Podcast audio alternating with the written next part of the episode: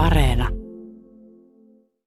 Ykkösaamun kolumnisti, toimittaja Emmi Nuorkam. Haastattelin jokin aika sitten kirkon työntekijää. Haastattelun jälkeen hän kertoi lähtevänsä ostoksille, sillä perheessä olisi seuraavana päivänä suuri juhlapäivä, Kuopuksen nimijuhlat. Haastateltavani kertoi Kuopuksen täyttäneen juuri 19 vuotta ja saaneen todistuksen siitä, että uusi, lapsen sukupuolta vastaava nimi oli vihdoin merkitty väestöviraston tietoihin. Joulun alla juttelin muutaman tuttuni kanssa joulunvietosta. Yksi keskustelijoista kertoi, miten joulun viettäminen pelottaa ja ahdistaa. Hän on vaihtanut nimensä jo yli neljä vuotta sitten, mutta perhe kieltäytyy edelleen käyttämästä hänen oikeaa nimeään.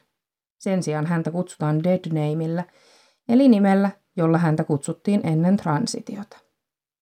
Vanhemmuuteen kuuluu lähes poikkeuksetta hyvin ehdoton rakkaus lasta kohtaan. Harvassa ovat ne vanhemmat, jotka eivät haluaisi omalle lapselleen vain parasta.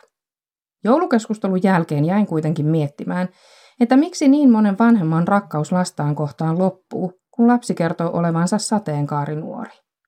En ole pohdintojeni kanssa yksin.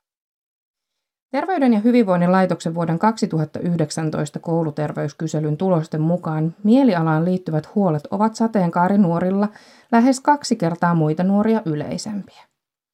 Ahdistuneisuus ja masennusoireilu oli sateenkaarinuorilla lähes kolme kertaa muita nuoria yleisempää.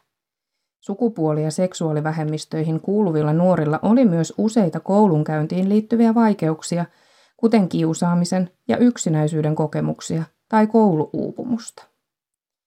Älyttävät tulokset eivät loppuneet vain kouluun.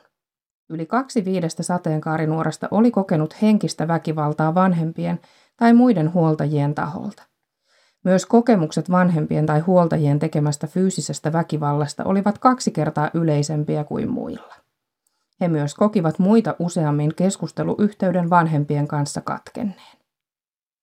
Näitä vanhempia minun on vaikea ymmärtää. Sukupuoli on kulttuurinen, juridinen, biologinen ja sosiaalinen kokonaisuus, mutta erityisesti se on omaan kokemukseen ja määritelmään perustuva asia. Ihminen voi olla mies, nainen, molempia, jotain muuta tai sukupuoleton. Toisin kuin joskus kuulee väitettävän, ei sukupuolen moninaisuus ole vain trendikästä erikoisuuden tavoittelua. Oikeus omaan sukupuoli-identiteettiin ja sukupuolen ilmaisuun on jokaisen perusoikeus, myös lapsena ja nuorena. Itse asiassa käsitys omasta sukupuolesta voi muodostua jo varhaislapsuudessa. Toisaalta se voi myös jäsentyä ja muuttua koko elämän ajan.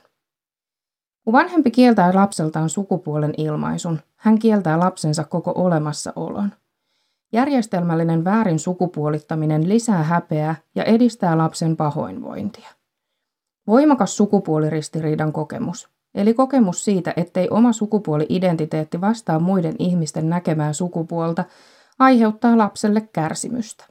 Se voi myös lisätä sosiaalisiin tilanteisiin liittyvää epämukavuutta ja inhoa omaa kehoa ja sen piirteitä kohtaan. Tietenkään en ole tyhmä. Ymmärrän, että tieto lapsen transihmisyydestä voi hämmentää. Jos olisin saanut euron joka kerta, kun lasteni neuvolassa tai varhaiskasvatuksessa mainittiin sukupuolen moninaisuus, olisi säästöpossuni edelleen tyhjä.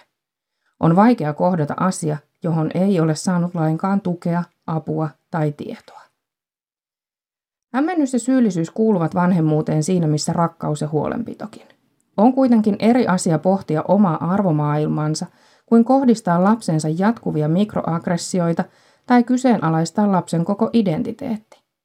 Erilaiset häpäisevät tavat ja termit, kuten vaikkapa jatkuva väärän nimen käyttäminen, vaikuttavat lapsen turvallisuuden tunteeseen ja kokemukseen arvokkuudesta.